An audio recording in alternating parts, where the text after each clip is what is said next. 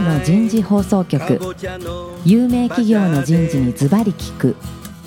年間約500社を訪問し続けている人事のスペシャリストでありシンガーソングライターとしても活躍する楠田優が有名企業の人事を招いて企業が抱える課題や実際の事例を紹介しながら解決策を模索していきます。この番組は株式会社マネジメントサービスセンター。ビジネスコーチ株式会社。株式会社ワークスジャパンの提供でお送りいたします。管理職の僕があとはやるから。楠田優の人事放送局、有名企業の人事にズバリ聞く、パーソナリティの楠田優です。今日も先週に引き続き、東京大手町のファビット大手町イベントスペースで公開収録番組ということでですね、番組をお送りいたします。えー、先週からお送りしているテーマ、今日は後半になりますが、ビジネスに貢献する HR ビジネスパートナーの育て方になります。早速ゲストの方をご紹介いたしましょう。日本板ガラス株式会社執行役員グループファンクション部門人事部中国東南アジア担当ディレクターの架橋啓太さんです。架橋さんどうぞよろしくお願いいたします。どうぞよろしくお願いいたします。続きまして、アクセンチュア株式会社執行役員人事部長の武井明俊さんです。武井さんどうぞよろしくお願いします。よろしくお願いします。最後にもう一方、FWD 富士生命保険株式会社執行役員兼 CHRO 古川明日香さんです。古川さん、今日もどうぞよろしくお願いします。よろしくお願いします。さあ、今日の番組は、あの、先週の番組を聞いてから、ぜひですね、えー、聞いていただければいいかなという思いますので、どうぞよろしくお願いいたします。古川さんね、この番組ね、おかげさまで、もう延べ120万人が聞いてらっしゃるということで、本当かなと思ってね、いつもなんかね、疑っちゃう時もあるんだけど、先月ね、名古屋でセミナーがあったんですよね。でね、セミナーが終わったら、参加者と名刺交換して、僕が初めましてって言うと、いや、あの、今日は本物見に来ましたって。何って言うと、人事放送局ずっと聞いてますって。武井さん、本物見に来ましたって。僕のパチモンがいるのかねあ、そういうことじゃないね。それとかね、海外が結構聞いてるんですよ。この間はね、フランクフルトの航空会社の方に電話したけど、もう毎回聞いてるって言ってるのと、昨日はね、たまたまね、サンフランシスコ電話してたんだけど、毎週聞いてますよと言ってましたね。それからオーストラリア？あなんかも聞いていて、南アも聞いてますね。南アフリカも。でもね、大陸的にはね、残りね、古川さん、あと一つね、制覇できない。南極大陸。今日ね、参加の企業の方、南極大陸に現地法人ある方いらっしゃいますか？現地法人人事がいるっていう方、ちょっと手を挙げていただけますか？ああ。ないんだね。原稿。ペンギンって耳あるのかな？わかんないけど。もうね、本当ね、最初やった時はどのぐらい聞いていただけるのかなと思ったんですけど、もう120万人突破してるということで、結構聞いていただけてるなっていう、そんなふうに思いますね。非常に嬉しいですね。さあ、じゃあ今日のテーマ本題に入りますけども、まあ先週ね、いろんな話を聞きましたけど、じゃあ実際、HR ビジネスパートナー、これからの人事で活躍する人たちをどういうふうに育成していけばいいかなっていうのを、武井さん、最初に少し口引きっていただけないでしょうか。これはあの、難題ですね。難題難題。3時間ぐらいやろうか、じゃあ。いや、本当難題です。うん。今日はですね、あの、今日お越しいただいていらっしゃる皆さんは、その管理職の方も多いと思うんですけども、はい、あのまずそのどういう教育をするかっていう前にですね一番の壁は何かって言ったら、うん、勉強する時間をどう創出するかっていうことだと思うんですね。でね、やっぱりあの、仕事に追われちゃうじゃないですか。うん、自分も忙しいし、部下も忙しいので、うん、悪い、これやってくれって、どうしても仕事になっちゃうんですね。なるほど。でそこにどう、まあ今働き方改革って言われている中で、その時間内で、その1日1時間なり、あるいは週何時間なりっていう、ちゃんとその学ぶ時間、勉強する時間っていうのをどう作るかっていうことが多分、最初の最大のチャレンジだと思いますと。なるほど。で、これを上司がちゃんとコミットしないと、部下はどう思うかっていうと、勉強しろ、学べ、一生懸命やれって言いながらも、仕事ばっかりで忙しくて、できませんって、こういうふうになっちゃう。なるほど。で、ここが多分一番最初の壁だと思います。そうすると、人事の働き方改革やらなきゃいけないってことだね。そうです。で、それをやらないとですね、私、絶対にまずいと思っていて、しっぺ返しが来るんですよ。しっぺ返しが来る。はいどんなしっぺ返しが来るの？気がついたら、部門からですね、まあ先週も言いましたけども、え人事って結局人事業務部だよねと。人事業務部。ええ要は先のことを一緒に考えてくれる人誰もいなくて、うん。まあ目の前のことは一生懸命サポートしてくれるんだけど、うん。そういうちょっと戦略パートナーいないよねって、こういう話になってしまう。うん。だからやっぱり投資をして人を育てていかないと、っていうのがですね、まず一番最初に来るんじゃないかなというふうに。まあ中身云々というよりかはですね。なるほどね。武井さん、今ね、会場にいらっしゃる方が一斉にね、人事業務部って書いたよ。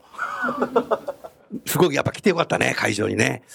うん、なるほどな。あのね、古川さんね、いろんな企業で働き方改革ね、相当やってらっしゃるんだけど、働き方改革、人事が温度取ってやるとね、人事が一番ね、遅くまでいるみたい。もう早く早く帰ってくださいとか他のフロアにいて、あとあと30分待っててよって言うと、あれじゃあ30分残んなきゃいけないんだみたいな形でね。あとはもういろんな副業ができる制度作ったりとかさ、テレワークやっていい制度作ったり、いろんなことやってるとね、結局なんか人事が一番残業しちゃってるっていう企業が結構あるので、そうなってくると、今の武井さんのとこってのは目指せなくなるね、多分ね。うん。いかがですか、古川さん。人事の実務をするようになって、もうすぐ10年経つんですけど、そうだね。それまでは、その人事の外から人事を見る仕事をうん10年ぐらいやっていて、その前人事コンサルファーは、ムいらしたしね。はい。で、その前は、あの、現場の方にいたので、人事ってなんでこんなみんな忙しそうなんだろうって、わからなかったんです。正直言って。で、10年ぐらい前にその人事の実務の世界に入って目の当たりにしたら、本当に人事の皆さん忙しいんですね。で、HRBP に限って言ってもすごく忙しいです。なるほど。で、働き方改革も、私も前社にこう、いろいろ仕掛けはするんですけど、足元どうだって言われると、うんすいませんという状況で、じゃあなぜ起きるのかと思うとですね、やっぱり火消しをしてるんですね。火消しね。あの、ちょっと前に、この、ボヤの時に消しとけばよかったのに、うん将来見越してこういうこと起きるだろうから、今やっとけば小さな労力で済んだのに、やっぱり起きちゃって大きな労力が必要になって、で、そこにものすごい時間をかけている。だから、新しいボヤに気がつかない。で、まあ、ボヤって言い方はあまり良くないかもしれませんけど、その将来課題になるって分かってるけど、今それどこじゃないっていう状況から早く脱出しないと、この時間問題って解決しないのかなっていうのが一つと、んあとは、あの、人間がやらなきゃいけない仕事と、やっぱりロボットとかいろんな、あの、テクノロジーで解決できる仕事とを早く切り分けて、人間がやるべき仕事は徹底的に人間がやるっていうところを、まだちょっと差別化できてないなっていうのが自分の反省です。なるほどね。はい。僕はあの、火消しのことをモグラ叩き人事って言うんですけども、モグラ叩き人事はね、100円玉で遊んでもらいたいね。っていうふうにゲーム会社の人事に言ったんですけども、そのぐらいの価値しかないよということですよね。確かにね。人事に関してですね、要はコストセンター扱いっていうんでしょうかね。要はその、いかにその、ペイロールを減らして、人事のですよ、ヘッドカウントを絞って、人事にかけるコストを減らして、いかにそのサービスを、部門に対するサービスをしてもらうかっていう、まあそういうようなオペレーションセンター的な、コストセンター的な位置づけだとですね、これって脱却できないっていうふうに思ってまして、はい。で、これからまあ本当に少子高齢化で、まあ人が少なくなっていく中で、そのボリュームからバリューの戦いになってくるわけですから、ボリュームからバリュー。えー人に対してその投資をしないとですね、勝てないと思うんですよなるほど。えーなので、まずはその人事のやっぱり役職者の方、ヘッドの方には、どうやってその人事を戦略人事を変えていくのか、でそのために何が必要なのか、時間とコストがどのくらいかかるのか、うん。でどういうアウトプットを出すのかっていう、ちゃんとコミットをすること。うん。で、人事をコストセンターからですね、まあ、プロフィットセンターとは言いませんけれども、やっぱりその、位置づけを変えていかないとですね、なかなかヘッドカウントも増えないし、使っていいお金も増えませんし、え時間の余裕もできないし、っていうその悪循環のままですね、気合と根性で頑張るっていうところからこう抜け出せないんじゃないかなというふうになるほど。思います。うん。まあ、でも先ほど武井さんペイロールとおっしゃったけど、もうこの21世紀に入ってさ、シェアードだとか、ね、そういう形で外に出してる企業は相当増えてるんだけど、それでもまだそういうような実務的なのって中に抱えてるでしょうか？うちの会社も含めてですけども、うん。まあ仕事から他社さんのコンサルティングをやらせていただくと、はい。人事の人があまりにもよく言えば真面目すぎてですね、一生懸命、一生懸命こっちの仕事をオートメーションで減らしたのに、減らした分また作業を増やしちゃうんですよね。なんだ、そうなんだ。真面目だから。真面目なんですよ。つまりなんか仕事してないといけないんじゃないかと。うん。こっちでこれだけ楽になったんだからもっと作業できるよねっていう。でそうじゃなくて、作業を減らしたんだから、森でも行ってこうじっくり考える時間、森でも海でもいいんですけども、うん喫茶店でも行ってこうじっくり考える時間をうん。与えてあげてほしいなって僕は思うんですよね。それ重要だね。ああなたよく見てらっしゃるね、でもね。それはなんか、ありえそうだね。掛屋さん縦に首振ってらっしゃったね。あのーおそらく、まあ、この3人のイメージしている HR の役割と、まあ、私も含めて今日のお越しになっている方とのギャップがあると思うんですね。で、そのギャップの一つは、まあ、特に日本の人事と外国の人事を比べたときに、本来、まあ、ビジネスラインがやるべき仕事をかなり人事がやってるような気がするんですね。まあ、例えば。新卒採用なんていうのは日本特殊な、ほとんど日本特殊なことだと思うんですけど、あれなんかもその一つだと思うんですけど、はい。それから、まあ私今、インクルージョンダイバーシティのグループの運営委員長をやってるんですけども、それを進めていく上で一つ最も大切なのは、あの、Move Beyond HR って言ってるんですけど。そのインクルージョンダイバーシティっていうのはもうこれ人事の仕事だなと、うん。みたいなこう通念があるんですけど、うん。それをなんとかぶち壊したくて、うん。そうじゃないだろうと、うん。やっぱり LINE の仕事ですよねっていうことを徹底的に言って、今進めてるんですけど、それを日本の場合はもうあの HR の人が、まあ、それこそ人がいいのもあるかもしれませんし陰でこう支えるっていうことに、まあ、ビューティーを求めてるところもあると思うんですけどなるほど。引き受けすぎてるような気はしますね。で例えば今新しいタレントマネージメントソリューションちょっと入れ替え中なんですけど、はい。それの一つの考え方としたら今までサクセッションプランは人事がインプットしてたんですけどもこれをもうあの各ラインにインプットさせようとかですね、まあ、そういうような発想にやっぱりグローバル企業はなるんでだいぶもっともっと減らせる部分はあるんじゃないかなと思いますね。なるほどね。そうすると、先ほど武井さんがね、おっしゃってくれたことを考えると、仕事の選択と集中を棚卸しをしないといけないね。そこをしていかないと、人事の生産性向上もないだろうし、さらにね、この HRBP っていうところの領域になると、そうですねその辺のアドミンの仕事とか勉強しないといけないをことで減らすことで HRBP のウェイトを高めていくことが初めてできるんじゃないかということですかね。うん。そこをやっぱ計画立ててやらなきゃダメだね。やってくださいとかつっても、難しいけど。これはかなりあの抵抗あると思うんですよ、LINE 側にね。今まで人事がやってくれたのになんでやってくれないんだと。おお。だけども、それをそうじゃなくて本当に付加価値のある仕事を HR がやっていくためには必要だというふうに変革を、組織に変革を起こすんで、うん。ここはやっぱりチェンジエージェントの仕事だと思うんですよね。なるほどね。でそれこそが、あの、本当は CHRO の仕事だと思いますけどね。うーん。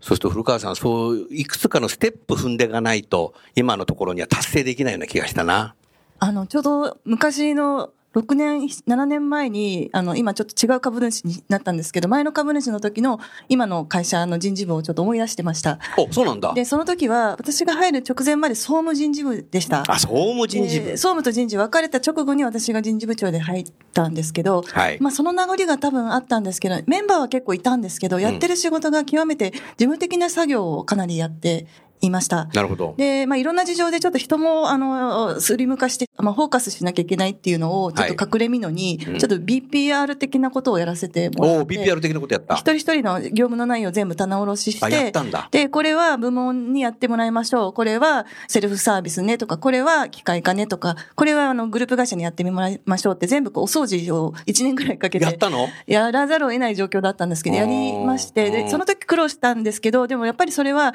理由とともに経営陣にちゃんと説明をしました。うん。で、人数もちょっと半分ぐらいにするっていう必要性もあったので、その時はそう。で、そうせざるを得ないんでごめんなさいということで理解をしてもらって、うん自分のことは自分でやろうね、にっこりって笑ってうんやってもらったっていうのをちょっと今思い出しました。で、古川さん素敵。今どうかというとですね、多分事務的な作業も残ってますけど、うん。どっちかっていうと HRBP だと思っていただけるクライアント、社内のそのビジネスのリーダーたちが増えてきていて、逆に私がヘッドカウントをまあ一応ちょっと気にしながらやってるんですけど、もっと増やした方がいいんじゃないのって言ってくれるようにあなった。ので、うん。閉めた閉めたと思って、なるほど。やってみます。でも今のはい。古川さんの成功事例かもしれないけど、さっきの竹谷さんが言ったようにさ、またそれぞれの人がさ、新しい仕事、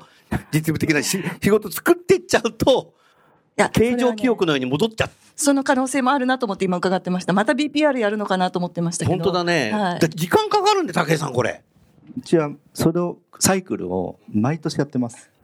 ちょっと説明して、それ。いや、なので、整理したと思っても仕事増えちゃうんです。例えば、あの、変な話ですけど、うん採用するのに、エージェンシーさんの数って知らないうちに増えちゃう。いい人がいれば、紹介しますよって言われて。で、気がつくと100社とかになっちゃう で、絞りますよね。で、また増えちゃうんですよ。うんだから人事の仕事も常にやっぱ見ていないと、うん常にその、プライオリティ付けはもうリアルタイムでやっていかないとですね、うん半年に1回のミドルとか、うんいや、 annual でとかっていうと多分追いつかなくて、あ、もうそういう時代なんだ。ええだからその人事のその管理職の仕事って多分その下の人が何やってるのかっていうのをちゃんと見てあげることだと思うんですね。それはやるべきだよ、うんそれややるべきじゃないよと。うんじゃあ俺行って断ってやるからとそれはだから、アクセンチュアさん、それがマネージャー見えてるってことだ。そうです、そうです。それをやっぱり何見えてるマネージャーどうやって育てたの？それだから繰り返しそういうことをやっていくしかないですよね。で、みんなでコンセンサスを取りながらやっていく。その中にはやっぱマネージャーでも、いや、でもこれはもう、武井さんずっとこういうサービスやってたんですよ。うんうんわかるよ、ずっとやってたんだよね、とうんでもこれからはさ、もっと別のバリューを出していかないといけないんじゃないかなっていうような、やっぱり会話を続けて、本人のやっぱりマインドも変わって、実際に事業部長も交えて話をして、じゃあ、ああしよう、こうしようっていうことを繰り返し繰り返しやっていくしかないのかなっていうふうに思いますね。なるほどね。掛橋さん、今いい話されたね、竹谷さん。やっぱ会社の置かれてる状況とか、そのビジネスの変化によって、変化のスピードによって、やっぱり人事に求められる変化も変わってくると思うんですね。うん。多分武井さんの会社をお聞きしてると、まあ、かなり、まあ、ガラガラポンのようなあの変革を常に強いられてるんだと思うんですね。うん。で一方、まあ、私の会社のように、まあ、いわゆる重厚長大な会社は、はい。はい。もちろんビジネスのイノベーションを起こして新しいあの付加価値のあるビジネスに動きたいとは思ってますけど、うん。そう言いながらもやっぱり伝統的な部分もいまだにまあキャッシュカウで大切にしていかないといけないというふうに思ってるんで、うん。変化のスピードは当然変わってくると思うんですね。なるほど。えーあのあとまあ成長企業ですね、まあ、50人が100人になり200人になり1000人になる、もうそれを23年で成長していくような企業と成長のスピードが遅い企業では、うんやっぱりこの HRBP に求められる仕事もうん割合も違ってしかるべきなのかなというふうには思いますけどうね。ん。うん。なるほどね。そうすると、高井さん、もうちょっとこう、具体的にブレイクダウンしたいんですけど、若い20代、30代、そういうような人事、今日この会場になくて、職場で一生懸命仕事をしてる方たちでしょうけど、彼ら彼女たちが今後やっぱり HRBP として本当に機能するためには15%ルールも必要なんでしょうけど、どういった形で接していくとできていくのかな？なんかもうちょっとこうストレッチアサイメントしてみるとか、人事の仕事を少し変えるとか、人事ってずっとやってるとサイロ化する人たちってすごく最近増えちゃってるので、相変わらずいるんですよね。もう採採用15年やってる人いるんだよね。もう採用部作った方がいいんじゃないかなと思う。いかがですか？まあ、弊社で何をやってるかというとですね、そのまずあの若い方々に対しては、基本的にはその何か自信を持ってやれる仕事を一つ作ってもらいます。うん。で、それが一つできたら二つ目作ってもらいます。はい。で、二つ目できると、今度はあの、クロスファンクションで、そのプロジェクトに入ってもらいます。なるほど。はい。で、プロジェクトっていうのは何かっていうと、例えば、採用っていう業務と、教育っていう業務があったときに、はい。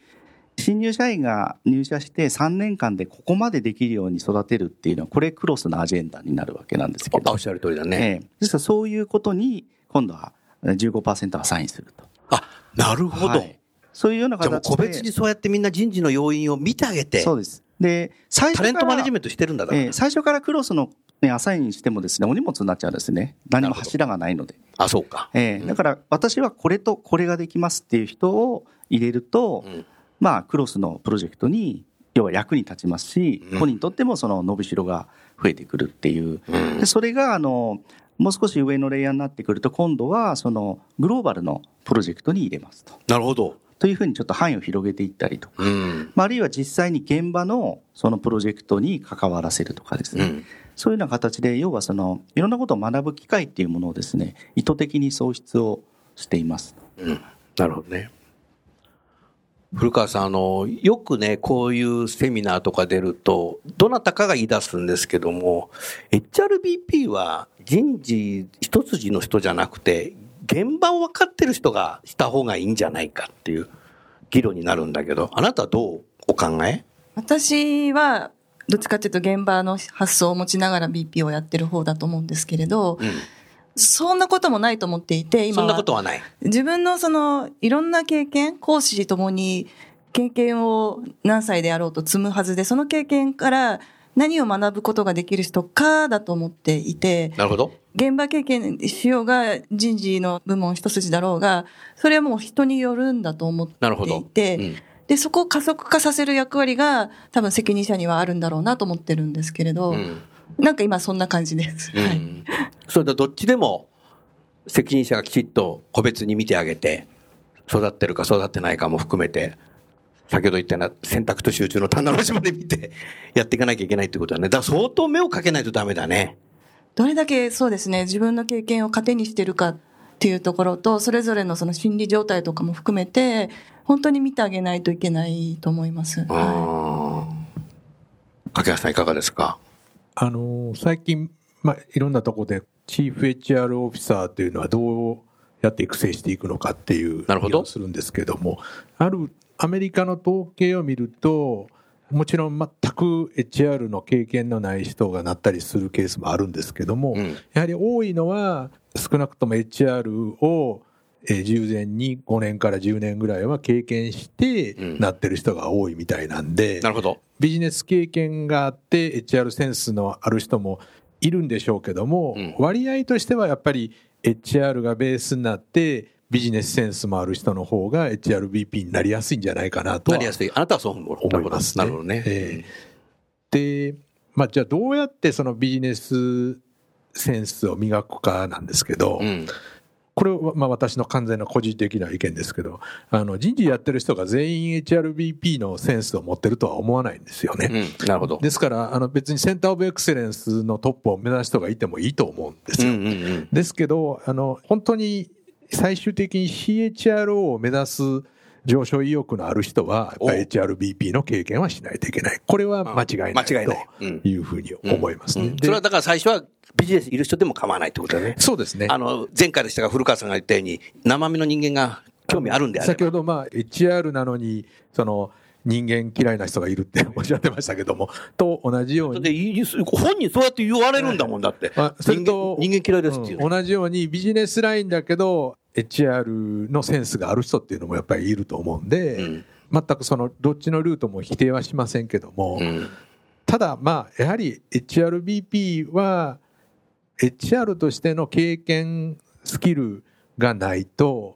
単なる BP になっちゃうと思うんで。あ、BP ね。えー HRBP というからには、そのビジネスラインのトップがあまり知らないような深い HR の見識を持って、えー施策を立案し実行するっていうことが求められるんだと思うんですね。それであれば、やっぱりそれなりの HR の知識、経験はないと難しいんじゃないかと思いますね。古川さん、あなたの名刺には CHRO って書かれていたけども、あなたの部下の人たち、まあ他社の人でもいいですけど、若い30代、20代の人たちがあなたと同じように経験を積めば CHRO になれそうですか？ソリューションの問題解決の引き出しをたくさん持つようになる必要があると思ってるんです。フレームとかね、フレームもそうですし、メニューですよね。メニュー。この問題をこうやったら解決するとか、例えば？例えば役員さんで、ちょっとこの辺が課題だなって思ってた時には、社長に対して、この役員さんこういう形で育成したらどうですか？例えばエグゼクティブコーチングっていうのがありますよとか、もしくはどっかの部門ですごく人間関係で問題があった場合には、そこのその責任者の人に、じゃあチームビルディングを合宿してやりましょうよと、ファシリテーションやりますとか、なるほど。なんかそういう引き出しを、たくさんメニューを持っていると、うんあ、この人は、この人事の人はソリューションを提供できるから、じゃあ相談しようってなるじゃないですか。で、それが、その、メンバー全員ができるだけ、まあ、BP はできるように、HRBP はそれができるように、CHRO は流さないといけないと思っていて、で、HRBP もそれぞれその芸風があるので、あの、どっちかというと、制度的なソリューションが強い人もいれば、どっちかというと、その、風土改革的なソリューションが強い人もいたり、EQ 派と IQ 派がいたりとかね確かにそういうのを組み合わせて、うんじゃあ今日はこの芸人出しますじゃないですけど、あ芸人出しますそそういうのもちょっとこう、あの、芸能プロダクションのマネージャーみたいなんですね。うん、わかるわかる。わかりやすく言うとねうちのう。ちのいい子こんなとここういますみたいな、うんそういうのも CHRO ができるといいんだろうなと思ってはいます。うんはい。そうすると、そういうメニューを、たくさんのメニューをさ、学ぶっていうのが、やっぱり先ほどもうね、前回見た武井さんみたいに15%ルール作ったりとか、学ぶ時間を取らないとダメだね。で、そこにまた関心を持っていかないとダメだ。自分のサイロ化された仕事をやりながら、そういうことも本を読んだり、こういうセミナー来たり、そういうことやっていかないとダメだよね。またそれを CHR が教えてあげるとか。そうですね。これでいいと思ってる人に、それじゃあ選ばれなくなるよ、呼ばれなくなるよって危機感を持ってもらうにはどうしたらいいかと思いますけど。うんはい。古川さんは、すごく厳しく優しく育ててるね。部下に接してね。あーそういうふうにしていかなきゃいけない。気持ちが入ってるもんね、あなたの場合ね。そうしないとダメだろうね。でもそこに気がつかない CHRO だったら、一人歩きしちゃうね。武井さこれはどうしたらいいんですかねん。。どうしたらいいかね。あ、でもね、今、古川さん、僕ね、びっくりしたんですけど、お、びっくりしたな、あなた。なんてびっくりしたかって言ったら、ううんちは HR ビジネスパートナーモデルをやめて、今、古川さんがおっしゃったような、うん。プロジェクトタイプに変えたいなって今考えてるんですよ、実は。実はそうなの？その番組あと2分しかない時に何を言い出すのかなって。いや、もう朝までやろうか。か。何かって言ったら、その、やっぱりタレントを育てて、そのタレントをどう使うかっていう、そのビジネスリーダーのやりたいことって変わっていきますよね、どんどん。うん。その時に一人の人がやるんじゃなくて、やっぱりその専門家の人が何やりたい、じゃあこの人、何やりたい、じゃあこの人。うん。で、ちゃんとそのボールを持つ人を決めて、うんその人がチームを作って、うんまあ、1ヶ月なのか3ヶ月半年なのかで、一つ一つの課題を解決していくっていう、うんこういうタスクチーム型のですね、うん仕事の仕方を今実は始めてまして始めてる。ええあの、人事の中を全部そういう組織にすることはできないですけども、はい。要はまあ、ファンクション、まあ、COE と、うん。BP と、うん。それからそういうプロフェッショナルなタスクチームっていうのをですね、うん。まあ、ちょっとそういう形に今、実は変えようとしてまして、やってまさにびっくりしました。おー。はい、ありがとうございました。もっともっと、あと5時間ぐらいやりたいんですけども、ちょうど時間になってしまいましたの終わりますけども、まあね、こう、2週にわたってこう聞いてると、このお三方自体がやはり自分で時間をとって、自社のその人事の組織をどうしたらもっと良くなるだろうかなとか、それぞれ人事の部下たちたくさんいらっしゃると思いますけど、そういう人たち一人一人に彼は、彼女はどうしたらもっと成長するかなっていうのを、かなり真剣に考えてる時間と質を上げるやり方を知ってるなっていうふうに改めて思いました。それでまあね、話題になりましたけど、人事がどうしても働き方改革ができないと、皆さん自身もね、こういう番組に出る時間も多分ないだろうなというふうにも思いましたので、やはりこれからは、まずリカレント教育は人事からやっぱりやっていかないとダメなんだろうなって、そんなふうに思いました。そうすることによって HRBP のみならず人事全体がね、質が上がる、成長していく部下たちが育つんじゃないかな。そうすると、期待できる HRBP っていうのも登場するじゃないかなって、そんなふうに思いました。それでは最後に3人のゲストの方をご紹介して番組を終わりたいと思います。日本板ガラスの架橋さん、アクセンチュアの武井さん、FWD 富士生命の古川さん、どうもありがとうございました。